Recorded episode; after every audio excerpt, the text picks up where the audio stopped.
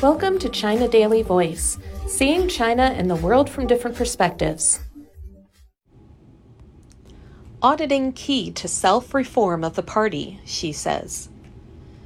Xi Jinping, General Secretary of the Communist Party of China Central Committee, stressed on Tuesday the unique role of auditing in advancing the party's self reform and called for effective auditing work to serve the overall development of the party and state. Xi, who is also China's president and chairman of the Central Military Commission, made the remark while presiding over the first meeting of the Central Auditing Commission under the 20th CPC Central Committee. He is head of the commission.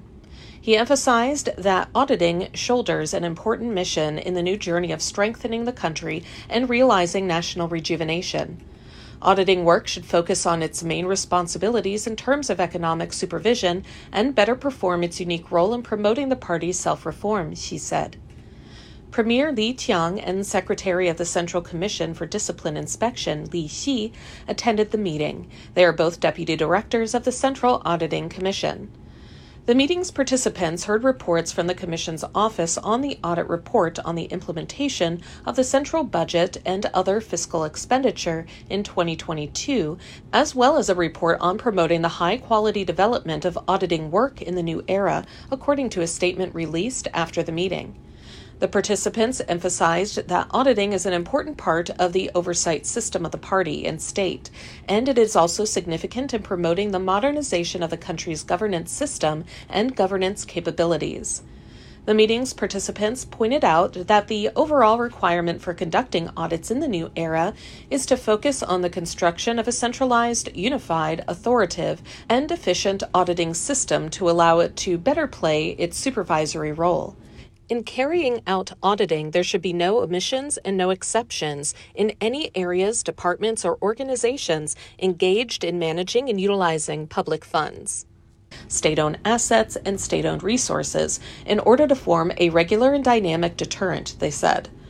The meeting's participants called for greater efforts in auditing work for this year.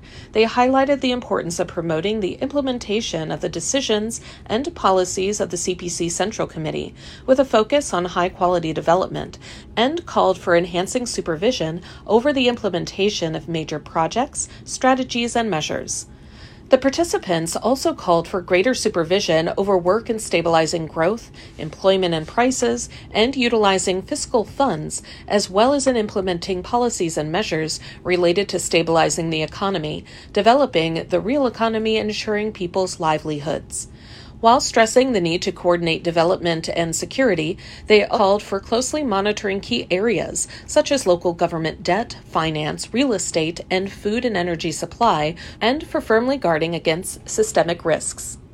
That's all for today. This is Stephanie, and for more news and analysis, buy the paper. Until next time.